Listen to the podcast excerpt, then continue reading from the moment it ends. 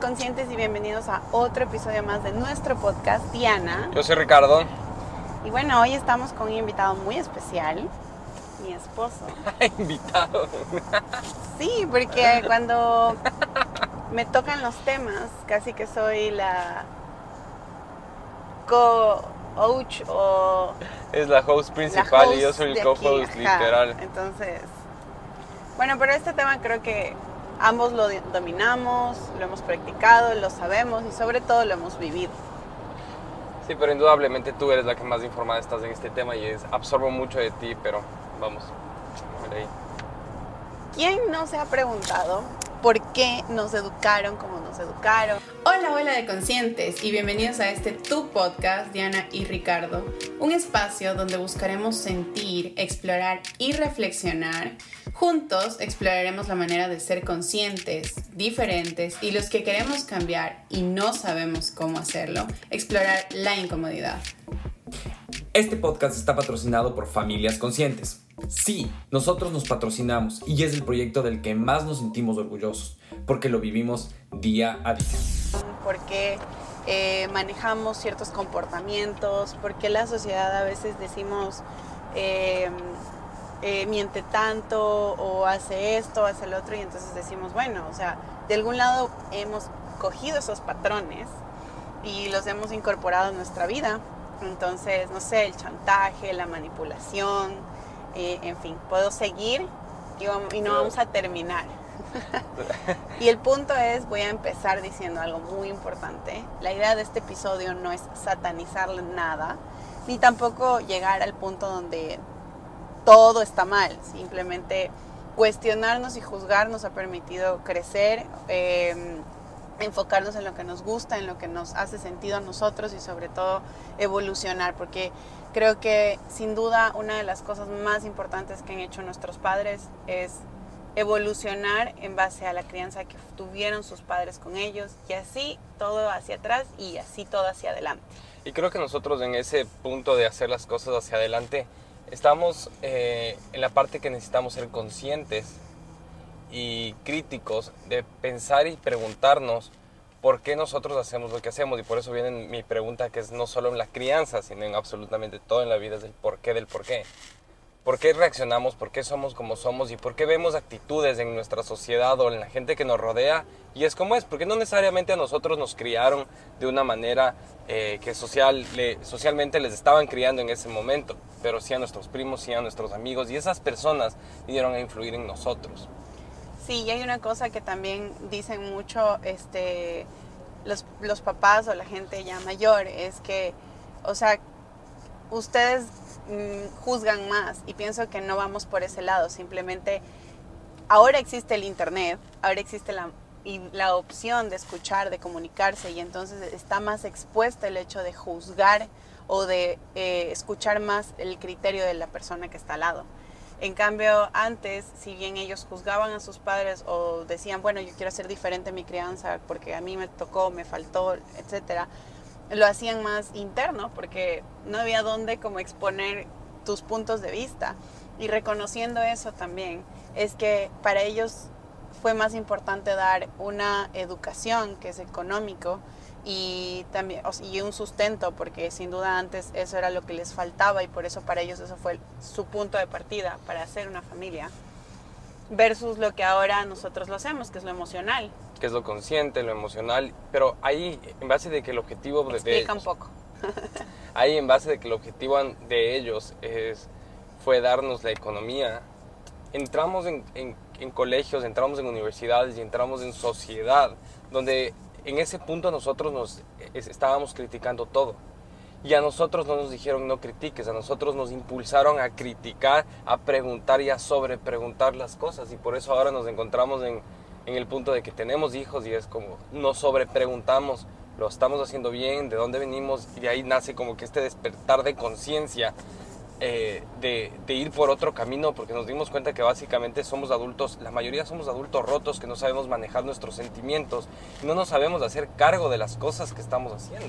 ¿Y, ¿Y por qué piensas que lo emocional está ahora en punto de partida? O sea, para ellos lo económico y la educación fue muy importante porque siento que tuvieron mucha escasez en sus familias y capaz venían de escasos recursos y les faltó ese impulso y para salir adelante. Y cuando fueron saliendo dijeron no, o sea, sí necesitamos estudios para poder ponerte en un punto de partida, en un lugar, eh, en una empresa, este, aunque muchos heredaban, eh, y ese es otro tema que lo sacamos recién en el episodio anterior, vayan a escucharlo, heredaban los puestos de sus padres en, sus oficinas, en sus empresas, entonces, ¿por qué piensas que a nosotros lo emocional nos afecta?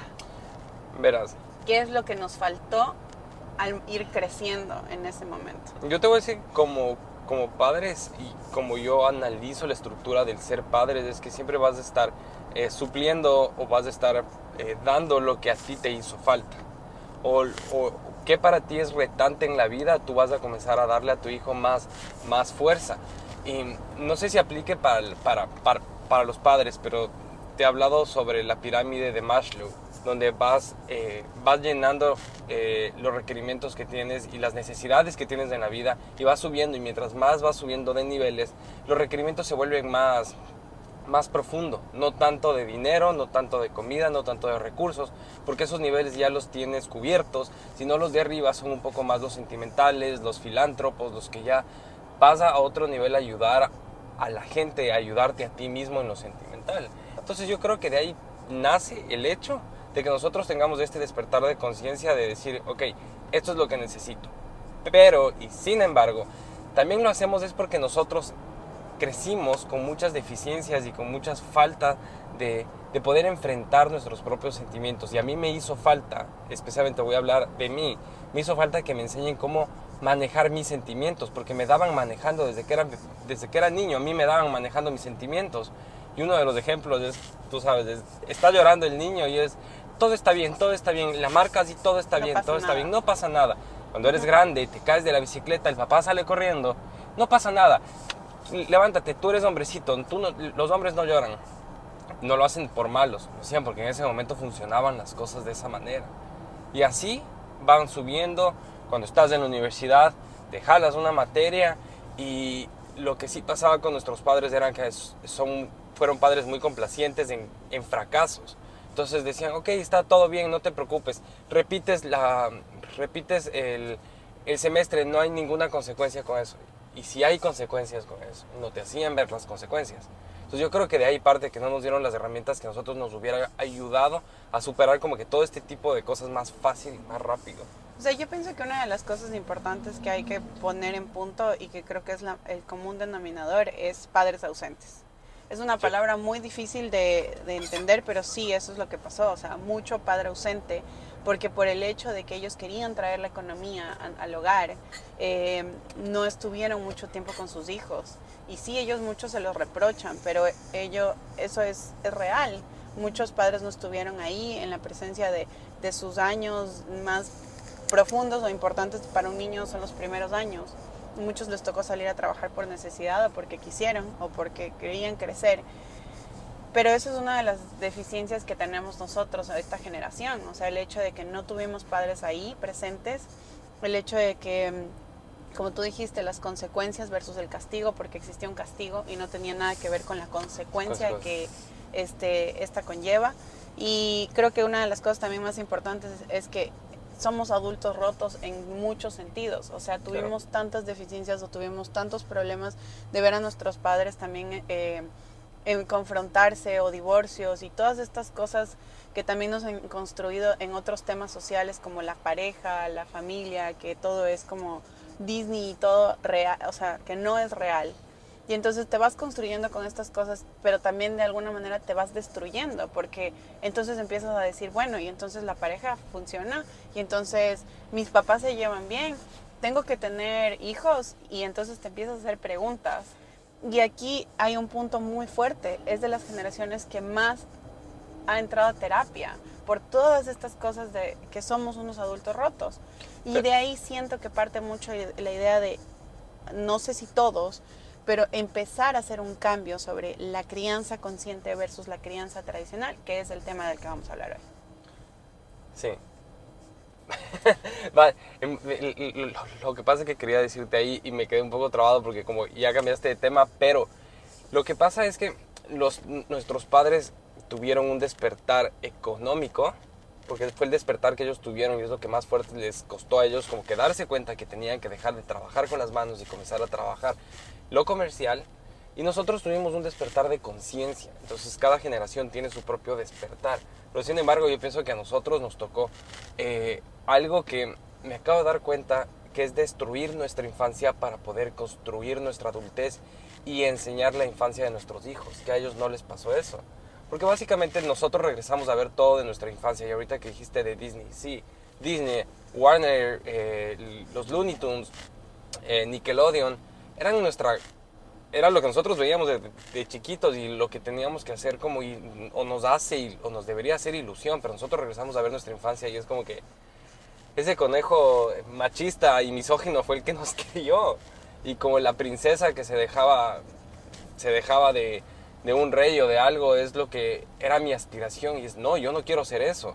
Entonces sí nos deconstruimos mucho como, como niños. Nuestra, nuestra infancia como que a veces hasta la renegamos y es como decimos, no queremos de esa parte. Y nos volvimos a construir. Es que pienso que ser padres es volver a maternarse. O sea, es como una segunda oportunidad para ese niño tuyo que tiene roto, para volverlo a, construir, para volverlo a educar, para volverle a decir, sí se puede, estoy aquí para ti y te abrazo. ¿Y sabes cuál es el, mejor ejemplo de lo que te estoy contando ahorita que, que vimos recién? Fue la película de Space Jump. La primera, la, primera película de, Space Jump era genial, era hermosa, era súper buena porque todavía habían esos, esos chistes fuera del, fuera del lugar, esos comportamientos que nos, construían, nos construyeron a nosotros como niños. Pero vimos la nueva de Space Jump y fue como que, ¿qué es esto? O sea, ¿qué está pasando? ¿Por qué hicieron estas cosas? O sea, como que no tenía nada de sentido porque trataron de adaptar algo que ya no hace sentido en, esta época que tenemos ahorita. Bueno, vamos a hablar un poco sobre la tradicional versus la consciente porque esto fue como una intro muy fuerte y muy importante. Creo que con esto ya podemos empezar. Y es que mm, eh, empezar básicamente en ejemplos, ¿no? O sea, a ti cómo te costó el hecho de, primero, ¿qué cosas fueron las detonadoras en la creencia tradicional que para ti dijiste, eh, no, o sea, eso es lo que determinó en mí el que yo puedo ser así, así, así, y entonces quiero hacer un cambio? Yo tengo un tema muy fuerte que es el tema de la mentira. A mí, o sea, y es una mentira piadosa, es una mentira inconsciente, pero es mentira. Y el hecho de eso hace que te construyas como adolescente y como adulto mentiroso. Aprendes a mentir para todo porque comienzas a manipular todas las situaciones en base a tus mentiras para poder conseguir todo lo que quieres, pero en algún momento se va a romper esa mentira y en algún momento te vas a tener que enfrentar a la vida real. Entonces, ejemplo, la, la mentira piadosa, que cuando teníamos que...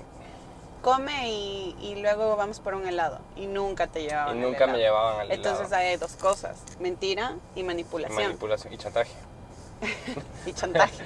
que no lo hacían de malos, lo repito, pero hoy por hoy como, como, adultos es como que no, eso no. Una pausa para contarte que el taller 21 días para enamorarnos está disponible para ti. Puedes encontrarlo en nuestro Instagram, Diana y Ricardo, en el link de la bio. Espero estés disfrutando este episodio y si crees que a alguien más le puede servir este contenido, no dudes en compartirlo y nos encuentres en todas nuestras redes sociales como Diana y Ricardo. Gracias y que sigas disfrutando de este hermoso episodio.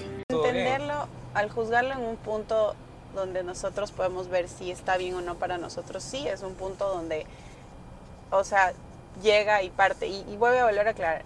Vamos a hablar un montón de temas muy fuertes sobre esto y no es la idea de juzgar, sino de poner sobre la mesa lo que es, lo que existe, lo que no funciona para nosotros y lo que deseamos, porque para cada uno funciona diferente y eso lo respetamos, ¿ok? Entonces, para no estar repitiendo otra vez, para no juzgar. Entonces, ¿qué otra cosa te parece a ti como muy fuerte? O si no... Yo te voy a dar Te cuento uno, dos, tres. Ok, te callas. ¿Sí? O sea, era una de las cosas que la verdad a mí me partieron cuando me lo dijeron. Siempre que hablas en ese sentido y recién lo hiciste a alguien, en serio intimidas demasiado. Yo sé que lo estás haciendo de chiste, pero es como que, ok, no es conmigo, no me digas okay. así. entonces de esto me decían mucho cuando querían que, que yo no llore. O sea, era como, cuento hasta tres y te quiero callada. O sea, no llores, no pasa nada. a silencio. Entonces, como estos detonadores de, siento yo que de poner un punto, o sea, aquí como de mando, Y que no sé, o sea, como que te causan miedo, te impulsan a no sentir seguridad con esa persona, a no interpretar la idea de que si a mí me pasa el día de mañana algo, yo no voy a ir con esa persona, evidentemente. De que no me enseñaron a entender cuáles eran mis emociones, porque entonces me callaron, pero ¿qué era lo que me estaba pasando? Sentía frustración, me sentía mal, estaba triste, eh, no sé, o sea, ¿Cuál ¿qué detrás de todo eso a mí me estaba pasando como niña? No me ayudaron a regular las emociones ni a entender lo que me pasaba en ese momento. ¿Y cómo reaccionabas antes a la frustración y al enojo tú? Es que no, no me permitían. O no, sea, pues, pues, no, no te digo con tus padres, te estoy diciendo como adolescente y, y ya como en, en las primeras etapas de, de tu adultez. ¿Cómo pienso reaccionabas? que, pienso que era muy, una niña muy rebelde. Eh, yo le hice ver muchas bolas a mi mamá en muchos sentidos, como en el tema de que eh, yo muchas veces como que ten- quise tentar contra mi vida también, o sea, hacerme daño a mí misma, o era, muchas veces tenía no solo la cara de enojada, sino era muy enojada, era muy Explosiva. explosiva, o sea, era como, no me jodas, no me-". y para muchos van a decir como, oye, esa man está loca. Y, o sea, en este punto de mi vida, antes de yo ser empática conmigo mismo, decía como, ¿qué me pasa? O sea, ¿por qué era así? O sea, qué loca. Pero si me pongo a empatizar con ese adolescente y con ese momento, o sea, digo, qué fuerte, ¿no? O sea, le tocó muy duro, no pudo entender sus emociones, no sabe cómo controlarse, más bien me causa ternura o como esa sensación de abrazarla y decirle todo va a estar bien. Eh, demostrar que, que de alguna manera esas emociones que tienes puedes desfogarlas de una manera diferente, que el enojo se puede, en vez de convertirse en gritos, se puede convertir en, en una respiración profunda, en una meditación, En llanto. en llanto, en lanzar una pelota, un objeto que obviamente no haga daño y esto es un- una cosa que tengo que decirlo, gacho. Eh, yo hago que mi hijo lance una pelota hacia el suelo cuando está enojado. O sea, tiene tres opciones que se la damos para que pueda controlar o regular su enojo y decir estoy enojado. A mí una de las cosas que me hace funcionado mucho hoy por hoy es decir la emoción. Estoy enojada. O sea, no solo vivirla y no entender ni siquiera qué me pasa. Ponerle nombre a la emoción me ha liberado mucho de estrés, de como de esa tensión que no sabes ni qué te pasa. Porque Entonces al momento de ponerle nombre digo, wow, o sea, como que me siento el control sobre mí misma y pienso que eso es lo que debe sentir Tiago cuando le decimos, ok, tienes dos opciones, elige la pijama A o la pijama B, pero tienes que ponerte la pijama. O sea, está eligiendo, está controlando. no vas, o sea, no es una opción no ponerte la pijama. Tienes que ponerte la pijama y puedes elegir dos opciones, esta o esta. Entonces, el momento que él elige, porque para los niños es muy importante elegir, esas edades son como donde ellos quieren hacerte entender a ti como padre, es mi vida, eh, yo quiero elegir, o sea, no mamá, están autorregulando también sus emociones y entendiendo que es que ellos son dueños de ellos mismos. Entonces, al momento que les das de elegir, les estás dando la opción de que son dueños de su propia vida. Entonces, es muy importante como ese tema de elección y no imponer, como decir, oye, te pones esta pijama y te pones esta pijama, porque así te lo decíamos. Justo eso te iba a decir a ti cuántas veces te dejaron elegir la pijama cuando eras niña. Mm, No creo, o sea, Tú- capaz no por malas, pero sí, no creo. O sea, solo como que está- solo me ponían hasta los ocho años yo me dejaba vestir y no era, bueno, yo no era tan molestosa en ese sentido. Mi hermana me acuerdo que a los tres años ya no quería que le elijan las cosas, era como yo me pongo esto. A mí me, me dejaban la ropa en el filo de la cama y era, esa es tu ropa del día de hoy. Y era tanto así que no, no decía nada, o sea, iba y se vestía como podía. O sea, no tenías tampoco como esta idea, ¿no? De tengo que... eh, Que al final no escogías nada en tu vida, tú pero cuando era- eras niño te dejaban llevar. Pero, pero era porque también desde el comienzo te pusieron, no es que los niños ahora son más evolucionados tampoco, o sea, simplemente desde un comienzo te dijeron como que te pones, o sea, era te pones o te pones. Era, sí, y no necesariamente era enojado, de, enojado te pones o te pones, sino simplemente ya su estilo de vida era, en esta casa se hace lo que el papá dice y la mamá dice, Y así es como naciste y creíste. Y si te querías salir un poco del, del camino del que el papá y mamá dicen, es como, en esta casa, en este techo se hace lo que yo digo. Punto. Ni siquiera podías refutarlo.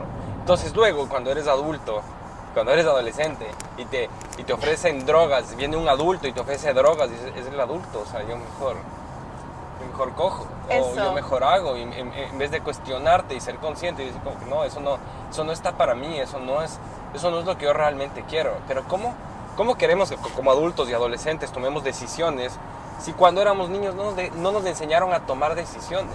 Hay una frase que dice Ricardo que es, queremos, queremos eh, niños educados, pero queremos adultos rebeldes.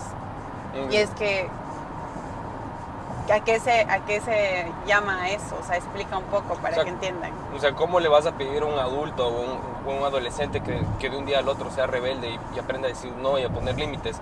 Si al niño no le enseñaste a poner límites desde que era chiquito, y es algo que me pasó a mí, y con ejemplos tal cual como me pasó a mí. Y yo crecí, y crecí siendo un adolescente hiper rebelde, pero por el hecho de que no me enseñaron a mí a poner límites o, o, o experimentar mis propios límites o, o los límites de las otras personas, yo me fui literalmente como gordo en tobogán. así, en mi adolescencia y comencé a explorar todo y comencé a ver todo y me comencé a pelear muchísimo con mis papás. Trataron de ponerme límites, pero fue, fue muy difícil. Y eso es otra no cosa muy importante. No nos enseñaron a, a a recibir un no. O sea, Ah, qué tan importante era recibir un no. O sea, ellos a todo te decían como, haz esto, pon esto, o lo que la mamá dice aquí, o recoge y listo, ¿me entiendes? No te explicaban por qué tenías que recoger, por qué tenías que portarte bien. El portarte bien no significa lo mismo para ti que para mí. O sea, yo le digo hoy por hoy a Tiago portarse bien, y es porque también ya obviamente lo hemos educado de manera diferente. No, no me va a entender qué es portarse bien. O sea, el momento que a ti te explican, portarse bien para mí, Diana, significa que te sientes y te estés quieto. Portarse bien para Ricardo puede ser que hagas silencio y te quedes sentado en una silla. Entonces, ¿qué es para ti portarse bien? Si tú se los explicas, es mucho más fácil que hagan lo que básicamente tú quieres, pero con una manera diferente de decir las cosas. Muchas veces lo que tú quieres decir, como siempre lo hemos dicho, es la manera en la que lo dices, hace mucho la diferencia. Y yo me refería a esto de, de la frase, era más de, ok, queremos niños obedientes, queremos niños que no griten, no hagan nada, no se muevan, que entre mejor estén, más tranquilos son, que la niña buena es la que no usa falda, la que no se eh, pone así, la que no se maquilla, o sea, tienes estándares, ¿me entiendes? Y eso, eso desde ahí ya partimos mal. Pero cuando, y, y que no te portes mal cuando estás en el colegio y etcétera. Entonces, cuando son adultos, les dices como, ¿y por qué no persigues tus sueños? ¿Por qué no vas por ellos? ¿Por qué no corres y haces lo que de verdad quieres? ¿Por qué no dejas ese trabajo que no te gusta y te dejas de, te dejas que tu, em, perdón, dejas que tu jefe te, te ningunee y te haga lo que sea? ¿Por qué? O sea, ya, sal de ahí, anda, busca otro lugar donde de verdad te respeten o pon tus límites. ¿Cómo hacemos eso como adultos y como niños? No nos enseñaron, o sea, te obligaron a ser obedientes. Te obligaron, cuando eras niño, te obligaron a que estés con buenas calificaciones y obedezcas en el colegio, pero cuando salías del colegio ibas por lo que te gustaba, no sé, videojuegos, fútbol, llámale lo que, lo que tú quieras, salías, te decían, tú no puedes jugar eso si no tienes buenas notas en, en el colegio. Pero cuando eres adulto, te aguantas los trabajos, como, como dijiste justamente, y no vas por lo que te gusta, porque de niño te enseñaron que es mucho más importante cumplir el requerimiento de graduarte del colegio que de hacer lo que te gusta. Entonces, ¿por qué no pueden haber niños que no son tan buenos en el colegio? Son, eh, está bien, se graduó, pero son apasionados por lo que les gusta. Y es algo que me pasó a mí, a mí en especial. A mí mis papás nunca me pusieron eh, restricciones y límites en, las, en, los, en los extracurriculares. Y siempre fui bueno en todo lo que hacía. Pero ahí encontré Pero que me sí gustaba que construir. en todo. Sí, sí me, sí me daban muchas oportunidades y me decían, tienes que meterte en todo. O sea, en todo luego de los extracurriculares. Pero ahí yo descubrí que me gusta armar cosas. Ahí me gusta que me gusta explorar cosas, que me gusta hacer las cosas con mis propias manos en vez de los deportes.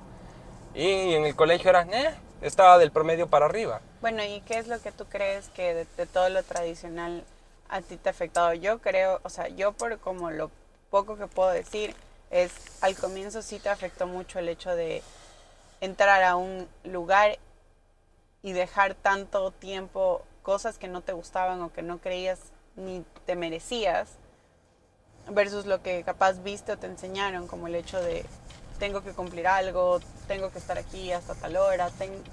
Ah, es que lo que pasa es que los requerimientos que a mí me ponían y me enseñaron es que cuando tienes un trabajo y consigues un trabajo, porque conseguir un trabajo como arquitecto es difícil, tienes que dejar todo por mantener ese trabajo y tener tu estabilidad en tu vida. Y tu estabilidad en tu vida se resumía a ser estable económicamente. Entonces, cuando entras a un trabajo en Ecuador especialmente, no te reconocen por más de, dicen ocho horas, pero siempre son horas extras y siempre es trabajo extras porque tienes ese, ese pensamiento de meritocracia, de que yo me, yo me tengo que ganar el, el siguiente puesto o yo me tengo que ganar el subir de puesto, yo me tengo que ganar las cosas como y el respeto de la gente porque yo soy el arquitecto Y aquí. muchas veces te dejas Y pasar por encima, pagan. ¿no? Sí. Te tratan Lo- mal, no pones límites sobre el tema. Y desde un principio, si no haces eso, mientras vas escalando de nivel, porque indudablemente no solo es un sueño subir como, como, como de puestos y ser el, el jefe. El que sube de puestos sube responsabilidades y por eso le suben el, el sueldo. No porque eres bonito y caes bien, sino por eso es que entonces mientras más responsabilidades, más pasan por encima si no pones límites desde el principio. Yo sí, Entonces a mí eso me afectó mucho porque sí llegué a un punto de, nunca me, me, me, me, dijeron, un doctor me dijo, estás con depresión, pero estoy seguro que en un punto de mi vida que me tocó irme del país a trabajar en otra ciudad, yo estaba con depresión. Y estaba con, no solo, no sé si depresión, pero también estaba con ansiedad, estaba pasando una de las peores etapas de mi vida justamente por no saber poner límites, decir, no me importa el dinero, me quedo en mi ciudad, váyanse y hagan lo que se les pegue la gana. Bueno, yo sí creo que muchas, muchas de las cosas que hemos vivido cuando éramos niños era este tema de, por ejemplo, que no lo ven tan, eh, tan malo los, los papás de antes. Es, em, come, pero luego te doy el, el helado. Entonces es un, es un síntoma de, de chantaje, de manipulación, de y capaz no se, se ve tan fuerte el episodio, pero vas creciendo y entonces cuando tú eres adolescente vas y le dices a tu amiga, eh, si me das un beso soy tu novia. O sea, vas, solo es cambiar el discurso, Escalando. ¿me entiendes? O sea, no es lo mismo sí decir, eh, come y luego te doy un helado, se ve muy inocente, pero vas cambiando el- el- las palabras y va cambiando también el contexto de lo que sale de ahí.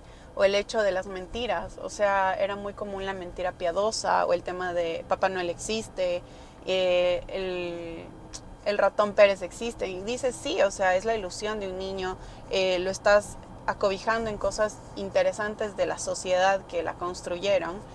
Y, pero cuando vas creciendo se cambia a el hecho de, no sé, Los- te fugaste del colegio y mentiste y no sé, eh, eh, te cogiste algo de, de una tienda de dulces, lo que quieras, y entonces luego dicen los papás, pero ¿por qué me mientes? O sea, ¿por qué haces estas cosas?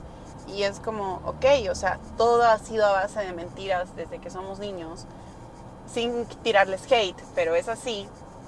Entonces, ¿hasta dónde vamos a llegar a estas cosas para poder de verdad hacerles tomar consecuencia a, est- a- a la gente? O a mí, lo- una de las cosas que como que no, conci- no concibo es, eh, desde que eres niño, tú también eres parte de la familia. Y desde niños siempre nos hicieron las cosas o digamos se quedaban las cosas botadas en el suelo y veces- muchas veces te daban recogiendo y entonces no te hacían responsable de ese espacio que es tuyo y luego te vuelves desordenado cuando eres adolescente, en teoría, entre comillas. Y no es así, simplemente nunca tuviste esa responsabilidad de termino una actividad, recojo una actividad. O el hecho de eh, cuando terminas la actividad puedes comer, yo qué sé, la pizza que viene en adelante. O sea, son maneras de decir diferentes, pero le haces coger responsabilidad sobre tus cosas o que laven la ropa y entonces dicen como, oigan, ustedes los tienen por poco como esclavos a sus hijos. No es la idea, pero él es parte, él vino a vivir una vida donde todo es parte de lo que él haga. Entonces, si él necesita pararse el día de hoy y coger y poner su ropa en, en, el, en el cesto, o sea, es una responsabilidad, es parte de su, es su casa y es parte de sus responsabilidades como ser humano. Lo tratamos como ser humano, no como niño. Porque esa es una de las cosas que nos juzgan bastante, o por lo menos yo he recibido bastantes juzgamientos de sobre por qué le trato como un adulto. Es que no le trato como un adulto, porque mi hijo no tiene problemas de adulto. Mi hijo tiene problemas de adulto, pero tiene problemas de niño siendo un ser humano. Entonces, y aparte yo le hago jugar con todo. Entonces a mí me encanta porque aparte en nuestra casa la mayoría de cosas tienen al, al nivel de Tiago. Entonces es literalmente jugar haciendo las cosas. Y en base al chantaje me acordé mucho sobre el amor con chantaje. Por eso es importante no crecer con chantajes en la vida. Porque cuando chantajeas, en el amor también se chantajea. Y cuando, en el caso de que estás peleado con tu, con tu pareja, están con muchas discusiones y viene un factor extra, externo y que le afecta, tú tienes en la cabeza y dices, ¿por qué le voy a ayudar si ella no me entrega nada? Ella no me da amor, ella no me ella no me entiende, ella yo por qué voy a hacer algo por ella. Hemos recibido todo el tiempo amor a base de algo más. me das amor, te doy amor. Me das sexualidad, te doy sexualidad. Y, es como, y eso no está bien porque el amor y, el, en la pareja, literalmente, el amar es todo lo contrario. No esperas nada a cambio, solo entregas, entregas, entregas, entregas, entregas, entregas y no tienes que esperar nada a cambio. ¡Boom! Es que es verdad y eso es real, es, real. El amor se tiene que transferir. Y, así, de la misma manera, es el amor con los hijos. Y yo creo que hay una cosa que les detona mucho a los adultos ahora, ¿no? Tu niño ya no saluda, es un malcriado. Eh, o no, o porque no, si no me das un beso es porque no me quieres. Entonces eso es otra manera de chantaje, Y, y, de alguna manera, ¿por qué lo hacemos? Y voy a explicar también para que puedan entender el otro punto de vista, es el hecho de yo estoy consciente de que mi hijo necesita saludar para mí, porque eso es una expectativa que yo tengo, no mi hijo. A él no le va a hacer más ni menos saludar en realidad, pero a mí como expectativa mamá sí me gustaría que él sea un niño que salude, que no pase desapercibido al ver a una persona y, y ser cordial al decir buenos días, buenas tardes, buenas noches. Otra cosa es que tenga que darte un beso si él no se siente cómodo con ello y no por eso no te puede querer si eres o no su familiar. Y también el hecho de poner límites. Hay veces que vienen personas y se acercan y entonces es también enseñarle a saber poner un límite de hasta dónde o con quién puedes decir hola, mucho más allá de eso. O sea, es enseñarle también a tener seguridad sobre su cuerpo y sobre él. Y, también... y decir, no, no cae de mal que diga desde lejos, hola, ¿cómo estás? Listo. Y también no siempre con la persona que saluda de beso tiene que siempre saludar de beso, porque en algún punto se puede sentir incómodo. Y ese sentirse incómodo em, con un no gracias en este momento no se puede transformar de que puedes prevenir una violación, porque la misma persona que le trataba bien por mucho tiempo y la amaba por mucho tiempo, puede pasar algo en el futuro. Entonces puede ser, y hay muchos casos, y por eso nosotros tenemos eso. Nosotros como padres siempre le decimos, Tiago, ¿te podemos dar un beso? Hay veces en los que dices, sí, pero muchas veces nos dicen no y es como que, ok, dame los cinco. Y, nos despedimos de esa manera. ¿Y que de qué se trata un poco? Porque hablamos mucho de la tradicional, voy a hablar un poco ya sobre la consciente para ir como cerrando y luego vamos a hacer un episodio directo solo de consciente. Pero en la consciente no es, hay que dejar muy claro este tema porque creo que hay muchos como, no sé, hay muchos... Confusiones. Ajá, hay muchas confusiones en la consciente no es hagan lo que les dé la gana. La consciente, porque hay muchos tipos de crianza, hay millones, hay millones, o sea, y tú también puedes combinar, hay cosas que combinamos de la tradicional versus la nuestra. Y obvio que nos cuesta mucho dejar la tradicional, porque es obvio, somos seres humanos, estamos desaprendiendo cosas que nos han implementado a nosotros, o sea, como que los tenemos incrustados en nuestra esencia y es obvio sacarlos y cuestionarnos todo esto y decir, ok, esto no, ahora vamos con esto. Entonces es tira, floje, o sea, es siempre estar ahí probando hasta que nos salga. Y en un principio capaz no te va a salir como quieres y a la primera y bien, pero es de estar practicando. Es como cuando vas al, gimnasio, no tienes el músculo el siguiente día. Es ir haciendo, el, ir haciendo ejercicio para que el músculo salga en unos meses, en un tiempo un ejemplo de lo que pasó hoy de mañana, básicamente con las pastillas, porque eso también fue una de las cosas que le sorprendió a la gente cuando ven que nuestro hijo nos da las pastillas a nosotros. pero es un trabajo que nosotros hemos tenido para que Tiago sepa, sepa identificar qué son sus cosas y cuáles son las cosas de los papás, que se puede topar, que se, cómo se utilizan las cosas desde chiquito y que sea consciente de cómo utilizar todo lo que está en la casa y no encerrarle en esta burbujita donde siempre los niños están encerrados.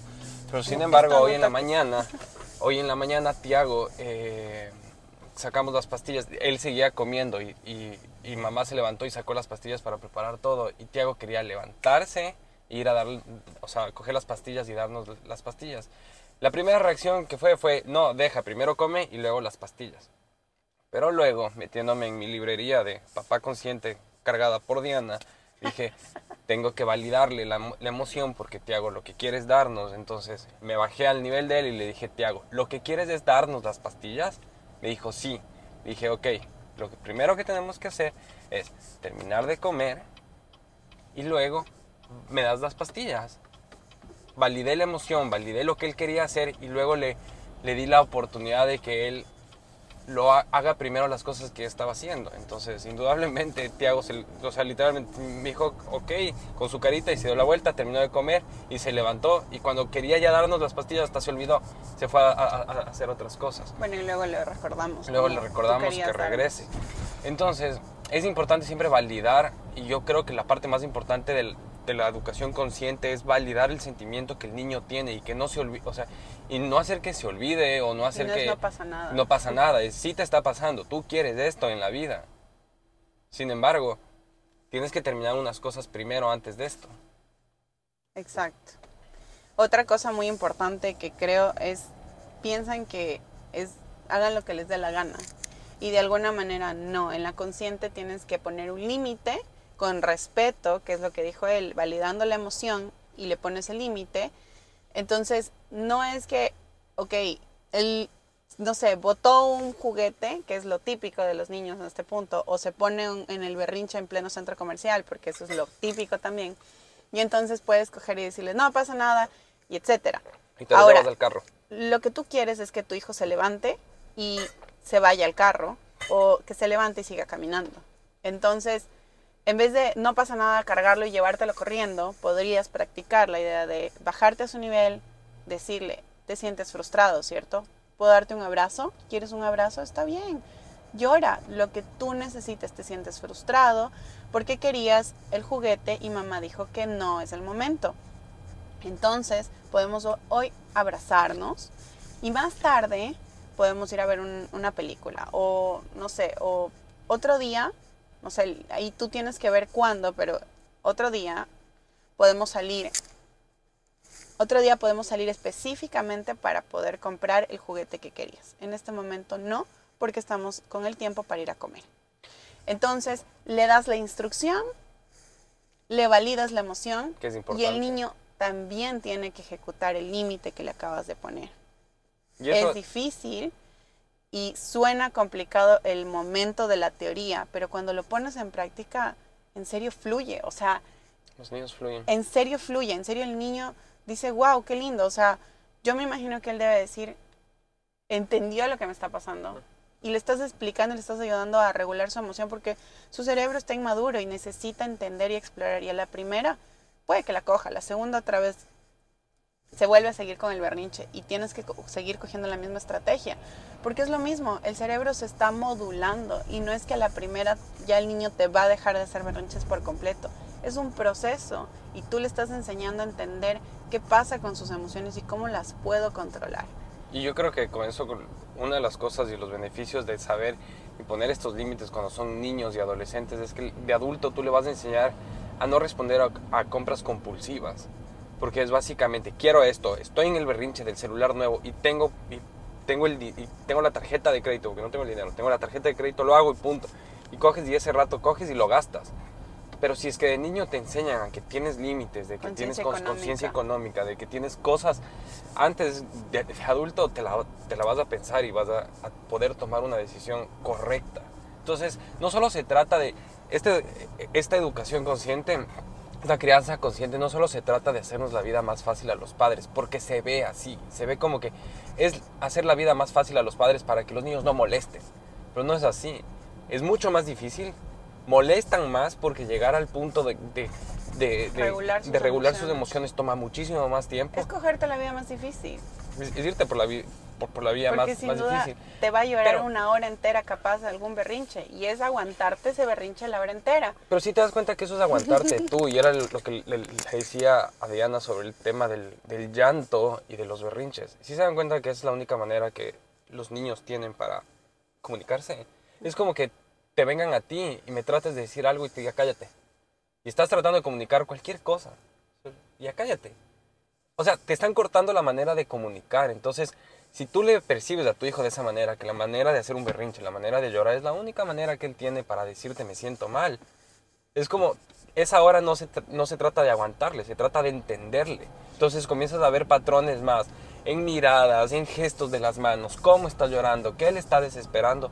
Y comienzas a entender un poquito más a tu niño. Creo que criamos Sí, es sin muy duda importante. niños más, más empáticos con ellos mismos, con la sociedad, más conscientes, con límites, más eh, entregados a lo que les gusta y les funciona.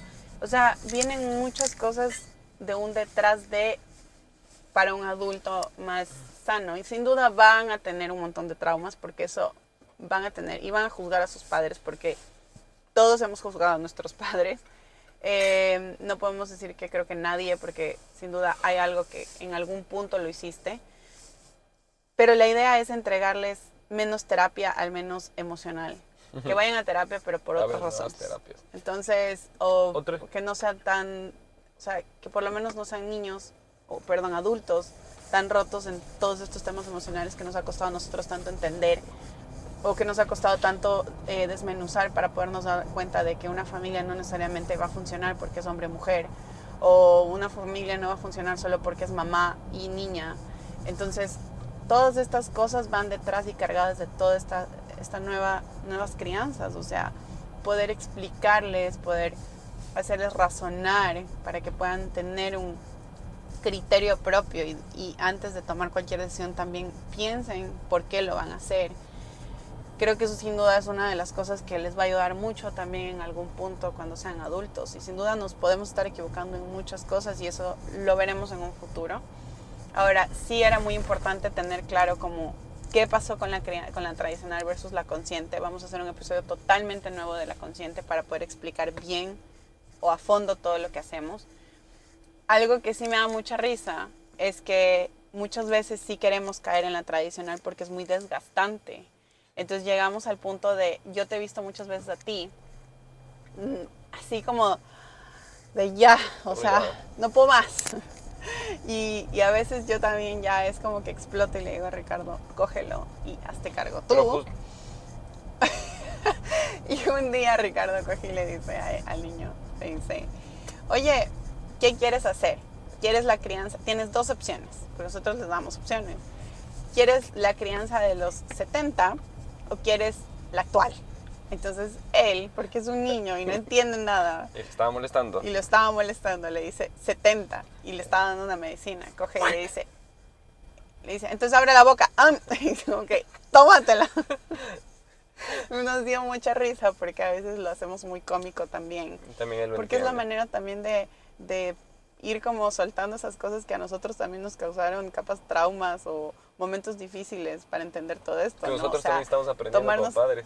No tan en serio esto, o sea, reírnos de lo que nos hacían o lo que pasaba, o lo que sucedía o creemos que no estuvo tan cómodo versus lo que estamos tratando de hacer y que a veces también ya, o sea, sí desgasta tratar de, de que si a veces no podemos ni con nuestras emociones, hicimos como, oye, ¿qué me está pasando?